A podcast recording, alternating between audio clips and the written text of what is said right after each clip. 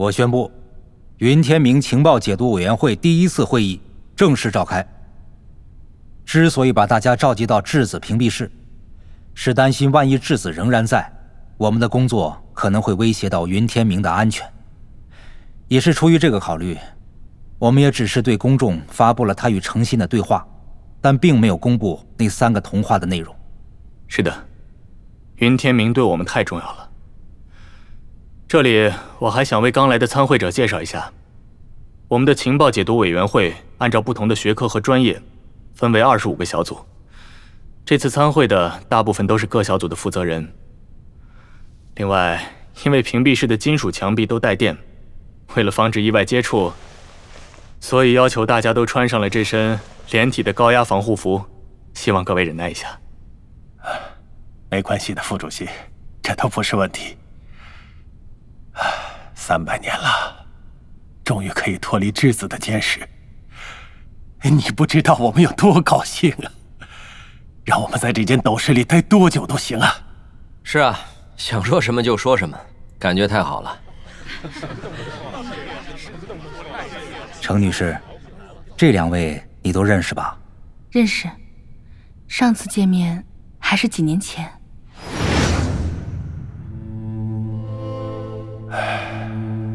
但愿我没有犯错误。碧云峰，他就是提醒警方韦德有可能会暗杀你的那个人，曾经是世界上最大的粒子加速器的设计师之一。程心女士，我们是来劝你不要竞选执剑人的。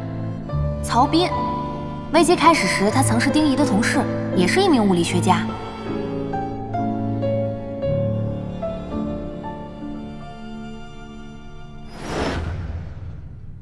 各位。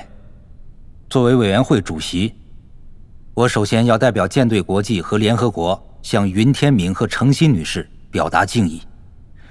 云天明是人类历史上最英勇的战士，是第一个在外星世界成功生存的人类。我们难以想象敌人的心脏是一种怎样的环境。他孤军奋战，给危难中的地球文明带来了希望。至于程心女士，她以自己的勇气和智慧。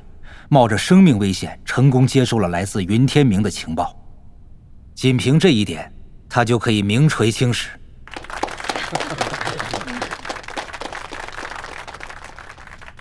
主席先生，我可以说几句吗？请说。各位，眼前的一切，都是阶梯计划的最终成果。这个计划与一个人是分不开的。在三个世纪前，正是因为他的坚持，并用果敢的领导能力和卓越的创造力，使阶梯计划克服重重困难得以实现。你说的是托马斯·韦德？我认为，我们也应该向他表示敬意。为什么呀？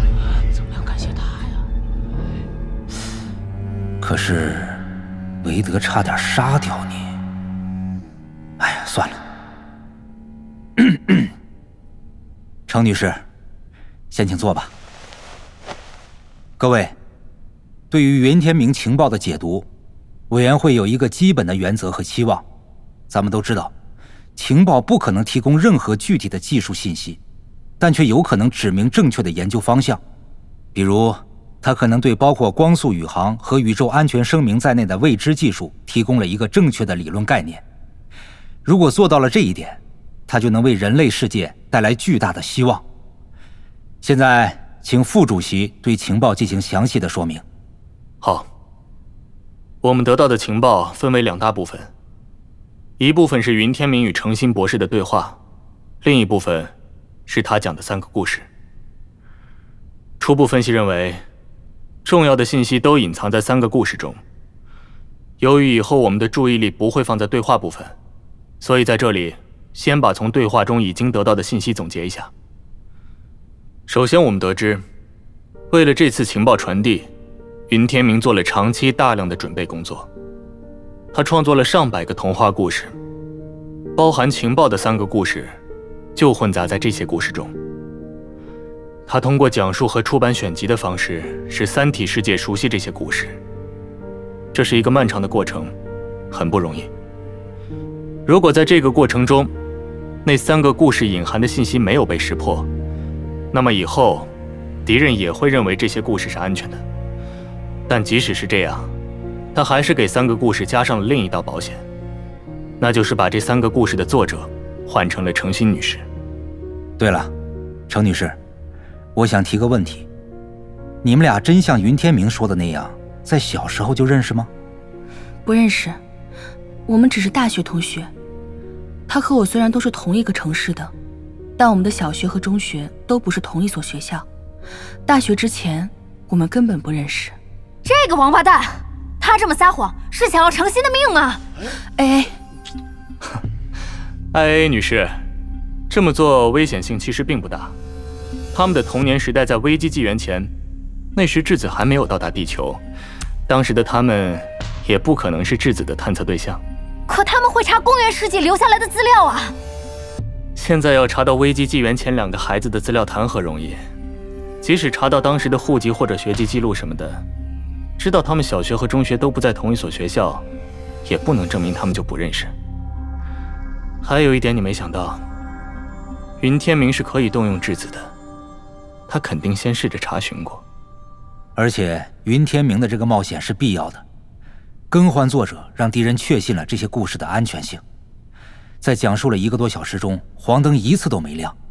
后来我们还发现，其实，在故事全部讲完时，质子限定的会面时间已经过去了四分钟。为了让云天明把最后一个故事讲完，监听者竟然很善解人意，把会面时间总共延长了六分钟。这就说明，他们对这些故事已经没有戒心了。对，云天明这么做还有一个重要目的。他借这个机会传达了一个明确的信息，那就是三个故事中隐藏着情报。至于从对话中能够解读的其他信息不是太多，但我们一致认为云天明最后的一句话比较重要。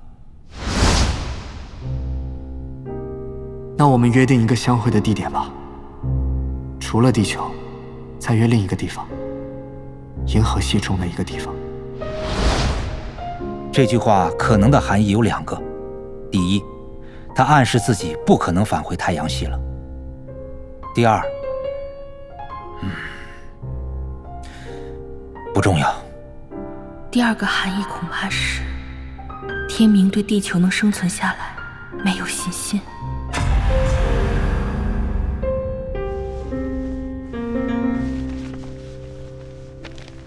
大家注意一下。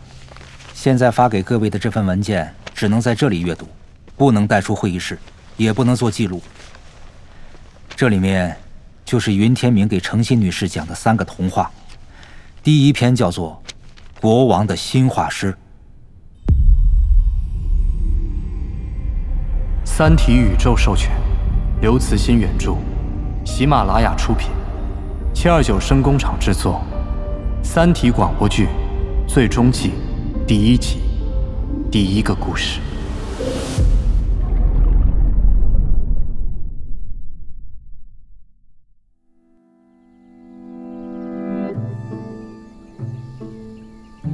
很久很久以前，有一个王国叫无故事王国，它一直没有故事。其实，对于一个王国而言，没有故事是最好的。没有故事的王国中的人民。是最幸福的，因为故事就意味着曲折和灾难。无故事王国有一个贤明的国王，一个善良的王后和一群正直能干的大臣，还有勤劳朴实的人民。王国的生活像镜面一样平静，昨天像今天，今天像明天，去年像今年，今年像明年。一直没有故事，直到王子和公主长大。国王有两个儿子，分别是深水王子和冰沙王子，还有一个女儿，叫露珠公主。深水王子小时候去了饕餮海中的木岛上，再也没有回来，原因后面再讲。冰沙王子在父王和母后身边长大，但也让他们深深忧虑。这孩子很聪明，但从小就显示出暴虐的品性。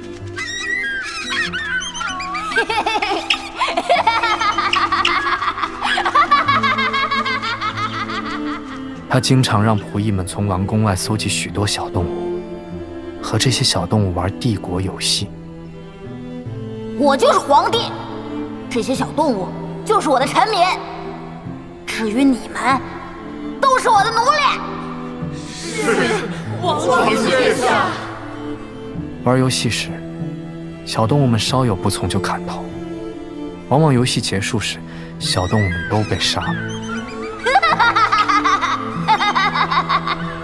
王子长大后性格收敛了一些，变得沉默寡言，目光阴沉。国王知道，这只是狼藏起了獠牙，所以他终于决定取消冰沙王子的王位继承权，由露珠公主继承王位。露珠公主聪明善良，且无与伦比的美丽。她在白天出来，太阳会收敛光辉。她在夜晚散步，月亮会睁大眼睛。他一说话，百鸟会停止鸣唱。他踏过的荒地会长出绚丽的花朵。露珠成为女王，必定为万民拥戴，大臣们也会全力辅佐。就连冰沙王子对国王的决定也没有说什么，只是目光更阴沉了。于是。无故事王国有了故事。亲爱的臣民们，从今天起，露珠公主将代替冰沙王子，成为无故事王国的王位继承人。国王陛下万岁！国王陛下万岁！国王陛下万岁！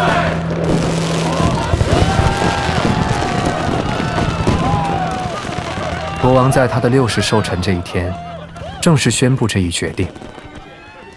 在这个庆典之夜，夜空被焰火装点成流光溢彩的花园，每一个人都沉浸在幸福快乐中，连冰沙王子那颗冰冷的心，似乎也被融化。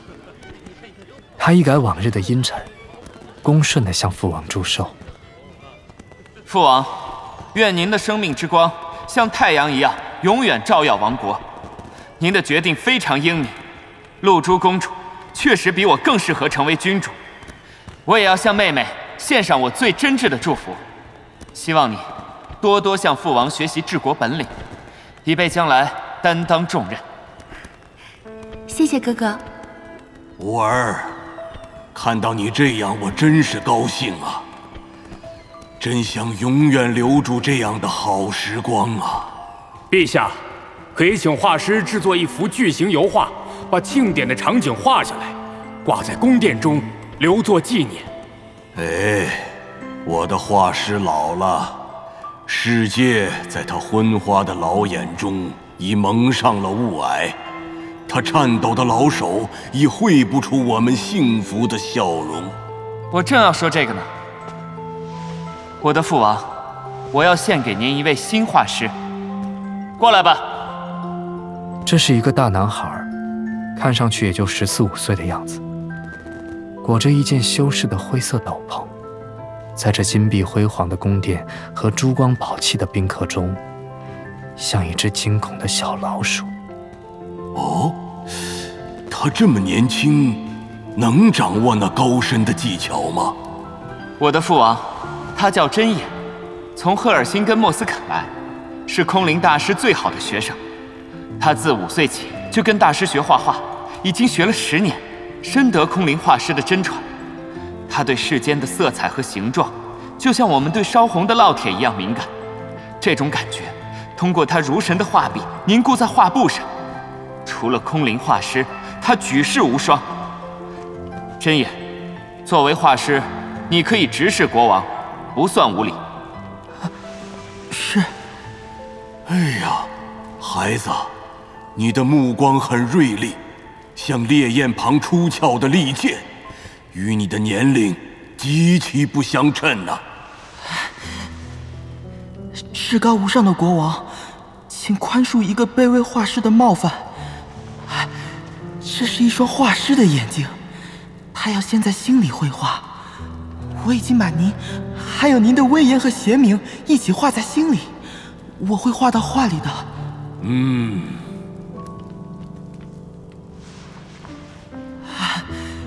最最尊敬的王后，请宽恕一个卑微画师的冒犯。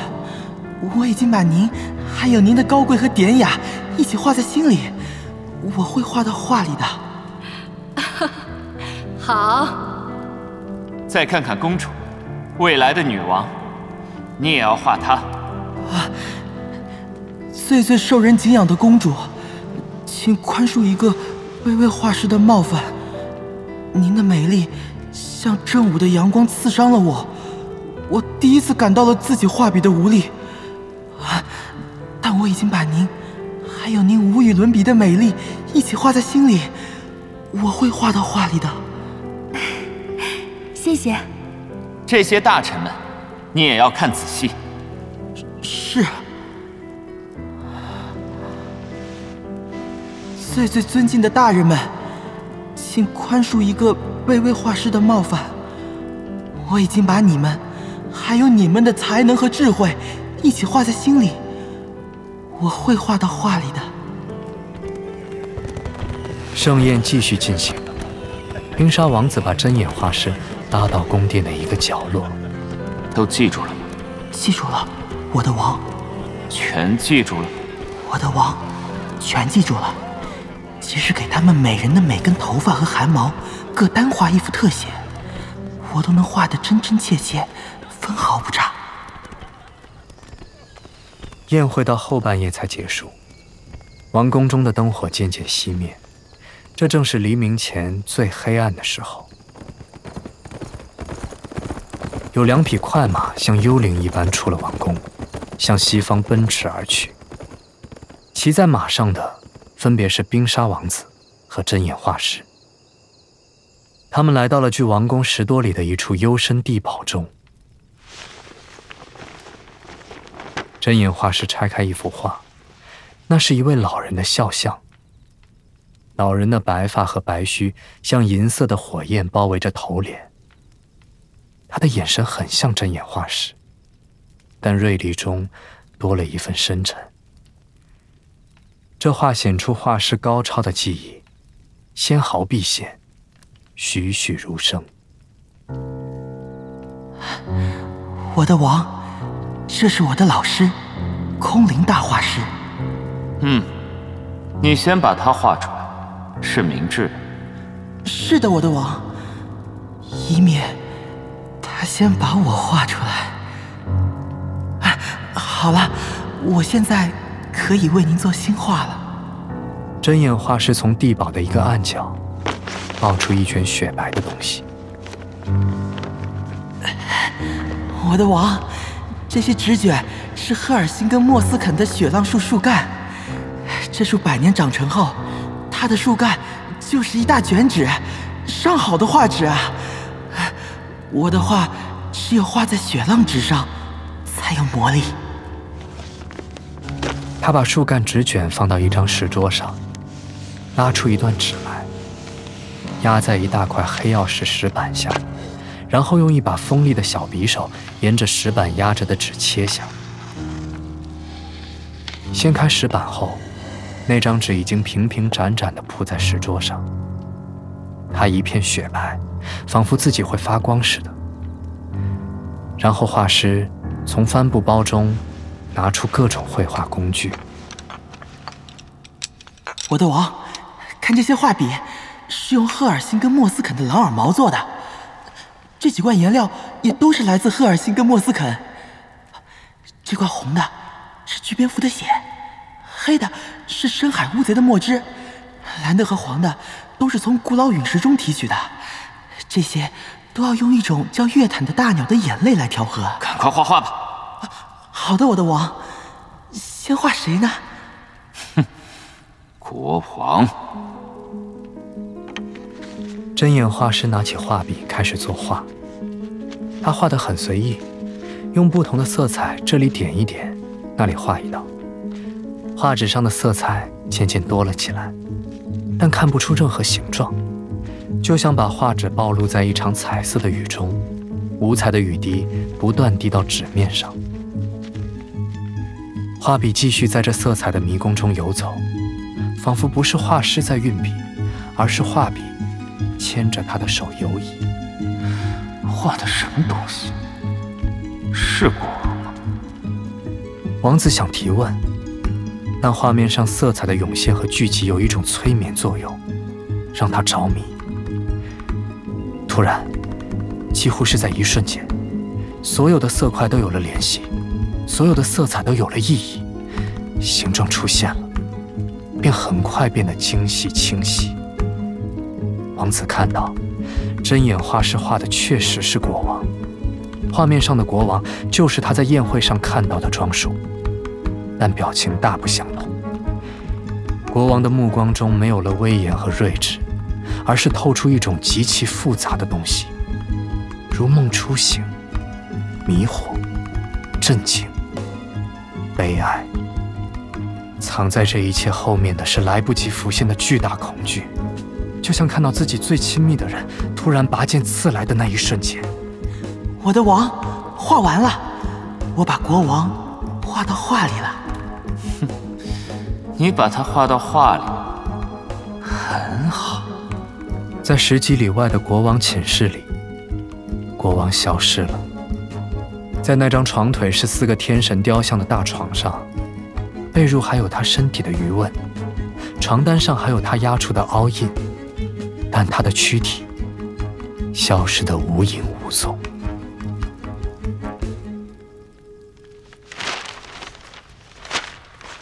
我会把这幅画装裱起来，挂在这里的墙上。没事的时候，经常来看一看。下面画王后吧。针眼画师又用黑曜石石板压平了一张雪浪纸，开始画王后的肖像。这次王子没有站在旁边看，而是来回踱步。画师作画的速度比上一幅更快，只用了上幅画一半的时间就完成了。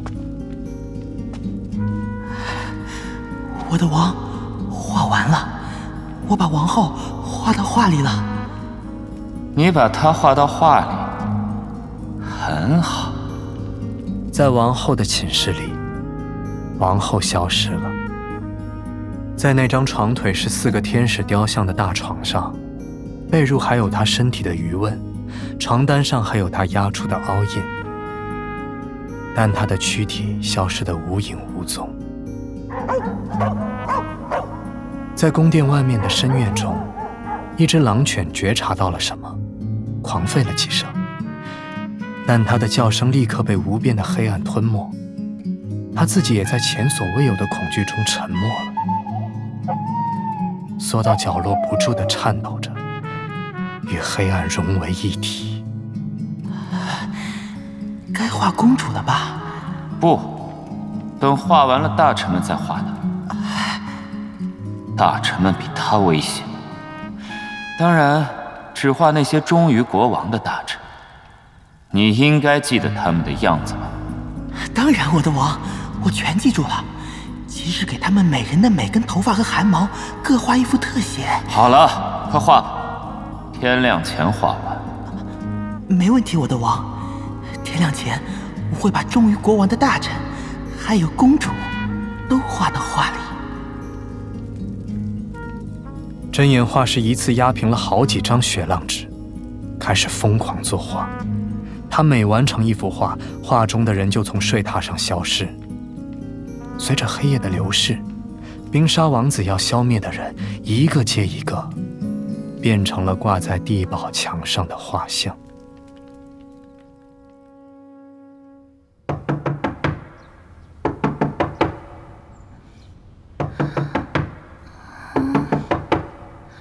露珠公主在睡梦中被一阵敲门声惊醒，那声音又急又响。她从床上起身，来到门前时，看到宽姨已经把门打开了。宽姨是露珠的奶妈，一直照顾她长大。公主与她建立的亲情，甚至超过了生母王后。宽姨看到门外站着王宫的卫队长，他的盔甲还带着外面暗夜的寒气。你太无礼了，竟敢吵醒公主！她这几天一直失眠，睡不好觉。公主，有人要见你。卫队长闪到一边，露出他身后的人。那是一位老者，白发和白须像银色的火焰包围着头脸，他的目光锐利而深沉。他就是针眼画师向王子展示的第一幅画中的人。他的脸上和斗篷上满是尘土，靴子覆满泥巴，显然是长途跋涉而来。他背着一个硕大的帆布袋，还奇怪地撑着一把伞。但更奇怪的是他打伞的方式。他一直不停地转动着伞。细看一下伞的结构，就知道他这样做的原因。那把伞的伞面和伞柄都是乌黑色的。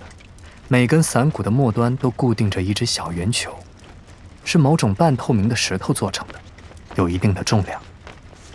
伞里面几根伞撑都折断了，无法把伞支撑起来，只有不断转动着伞，把伞骨末端的小石球甩起来，才能把伞撑开。哎，你怎么随便让外人进来？还是这么个怪老头？哨兵当然没让他进王宫，但他说。他说：“国王已经没了。”你在说什么？你疯了吗？但国王确实不见了，王后也不见了。我派人看过，他们的寝室都是空的。啊，公主！尊敬的公主，请允许我把事情说清楚。让老人家进来，你守在门口。是。你转那把伞干什么？你是马戏团的小丑吗？我必须一直打着这把伞。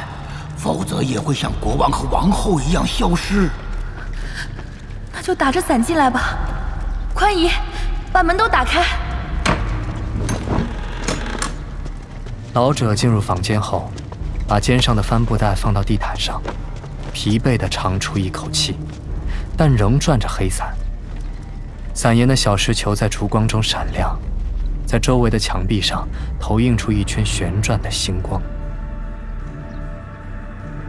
我是赫尔辛根莫斯肯的空灵画师，王宫里新来的那个针眼画师是我的学生。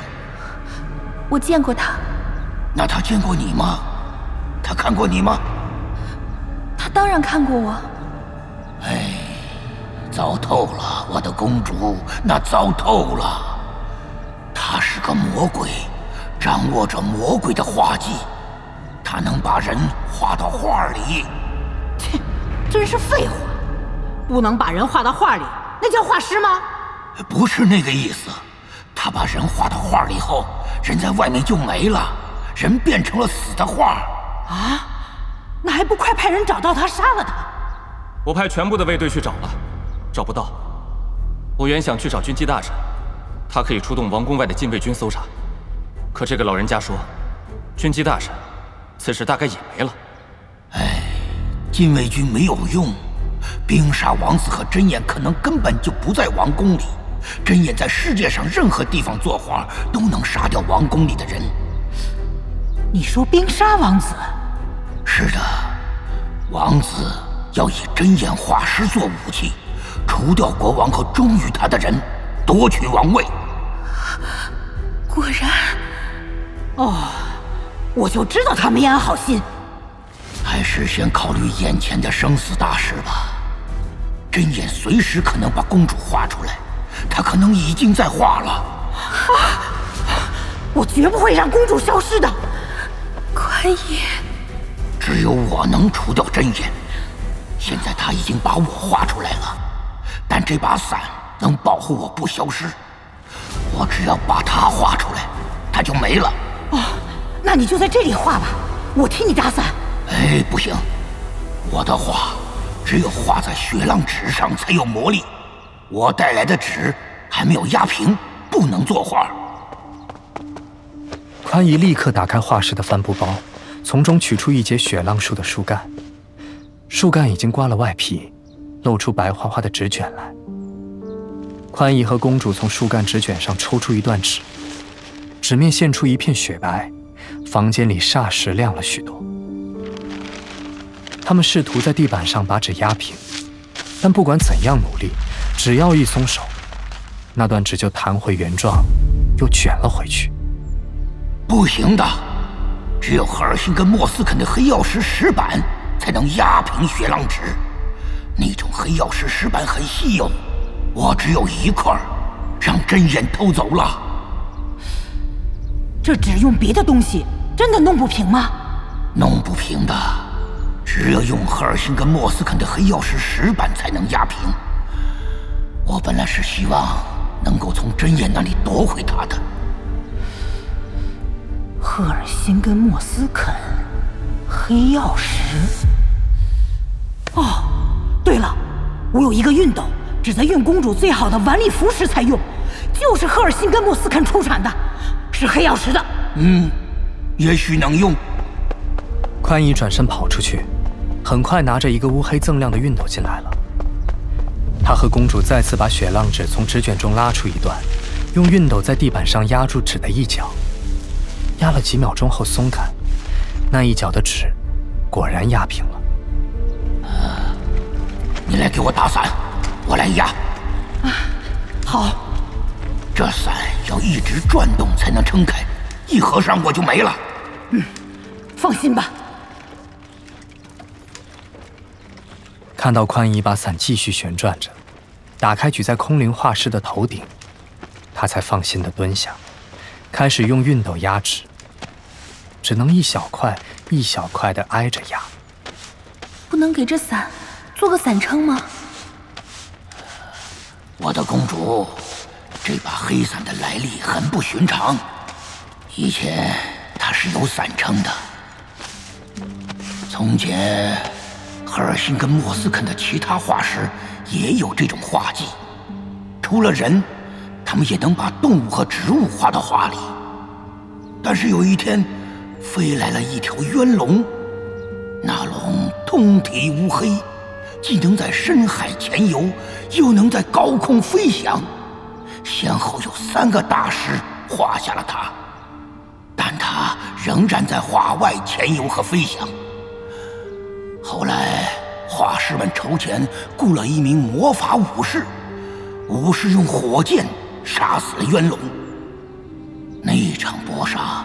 使赫尔辛跟莫斯肯的大海都沸腾了，渊龙的尸体大部分都被烧焦了，我就从灰堆中收集了少量残骸，制成了这把伞。伞面是用渊龙的翼膜做的，伞骨、伞柄和伞撑都是用它的乌骨做成，伞沿的那些宝石。其实是从渊龙已经烧焦的肾中取出的结石。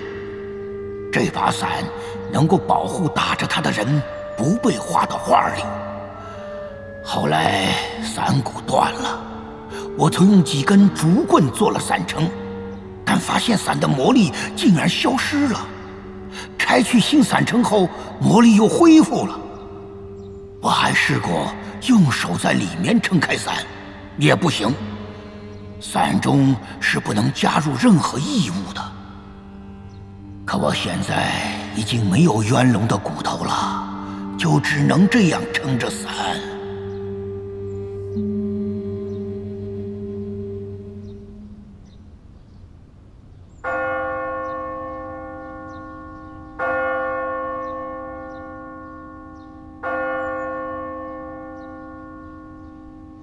空灵画师抬头看时钟。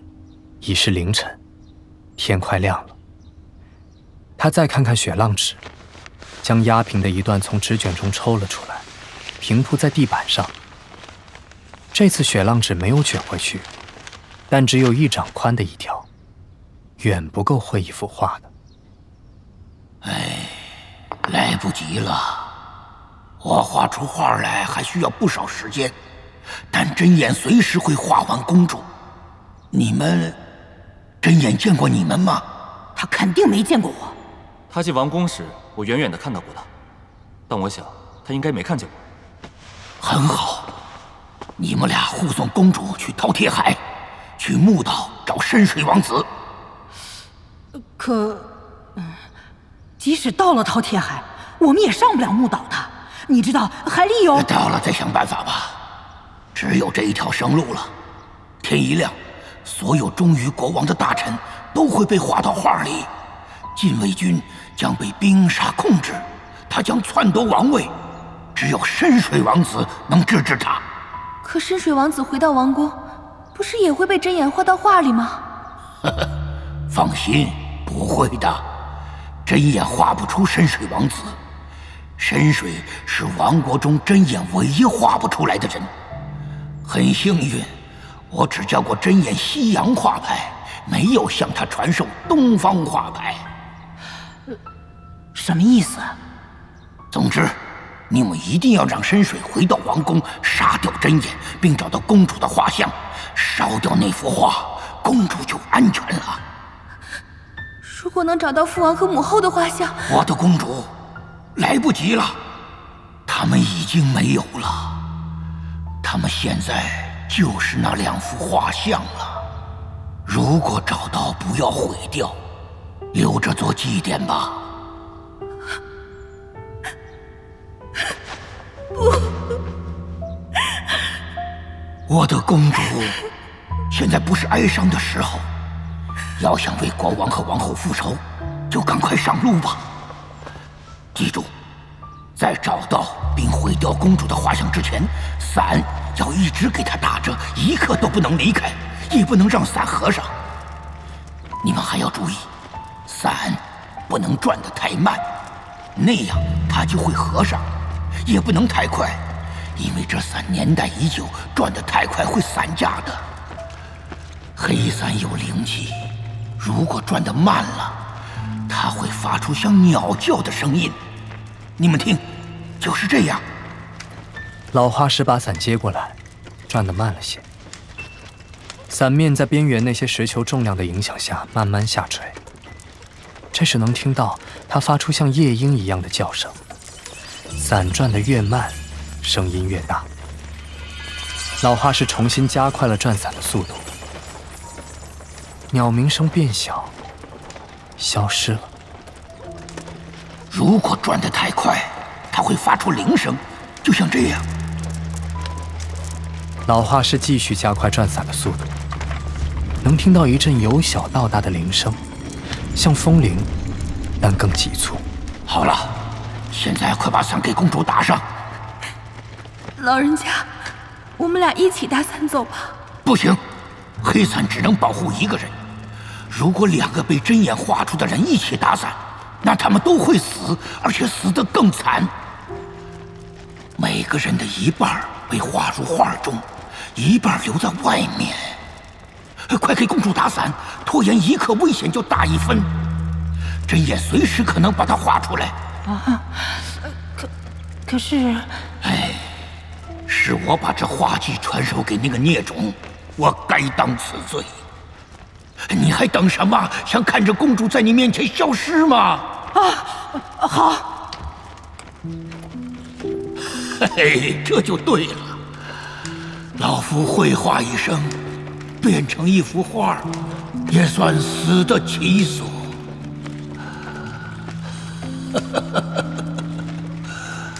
我相信那个孽种的记忆，那会是一幅精致好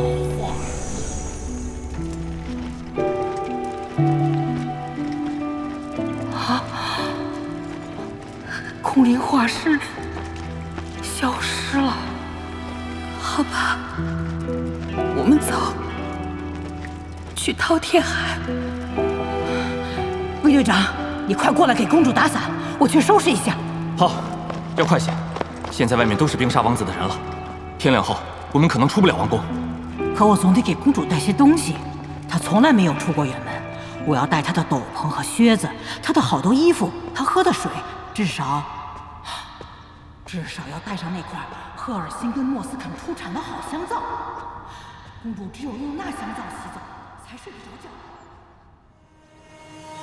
半个小时后，在初露的曙光中，一辆轻便的马车从一个侧门驶出王宫。卫队长赶着车，车上坐着露珠公主和给她打伞的宽姨。他们都换上了平民装束。马车很快消失在远方的雾霭中。这时，在那个阴森的地堡中，针眼画师刚刚完成露珠公主的画像。他对冰沙王子说：“这是他画过的最美的一幅画。”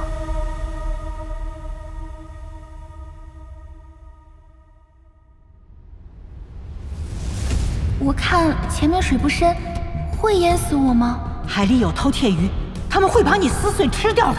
魔炮术的泡泡都没有重量，所以真正纯的赫尔辛跟莫斯肯香皂也完全没重量。哥哥，我是你的妹妹，露珠。小时候我抱过你，那时你才这么大。我的王，我见到了深水王子，但我不能把他画下来。你犯下了不可饶恕的罪行。真眼不能画出你的画像，我的利剑却可以刺穿你的心脏。我要离开王国，去大海上航行。公主，我可以跟着你到海的尽头，到世界尽头。